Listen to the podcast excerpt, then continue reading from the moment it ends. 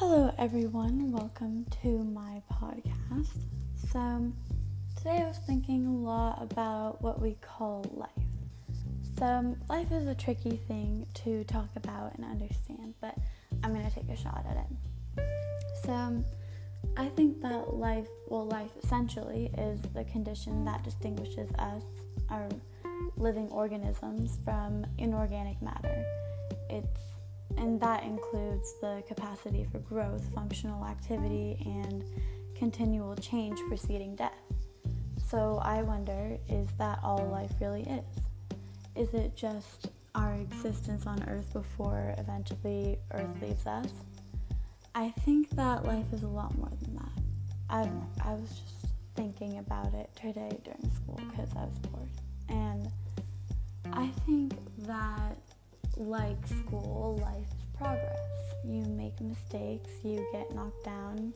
Sometimes you knock yourself down, but we're always capable of getting back up.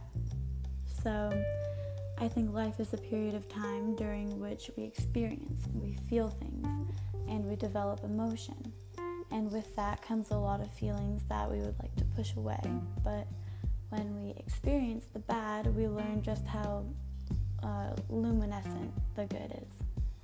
Life lets us feel, and I love to feel things. I don't know why, I just have this great capacity to want to explore feelings and emotions and every sort of feeling. And um, I think that life lets us do that, so that's something to appreciate even when it's difficult. Um, think of life, I also think of flowers. I'll probably talk a lot about flowers throughout these little podcast thingies. But um, I think flowers are so extraordinary to me because of their ability to adapt in life.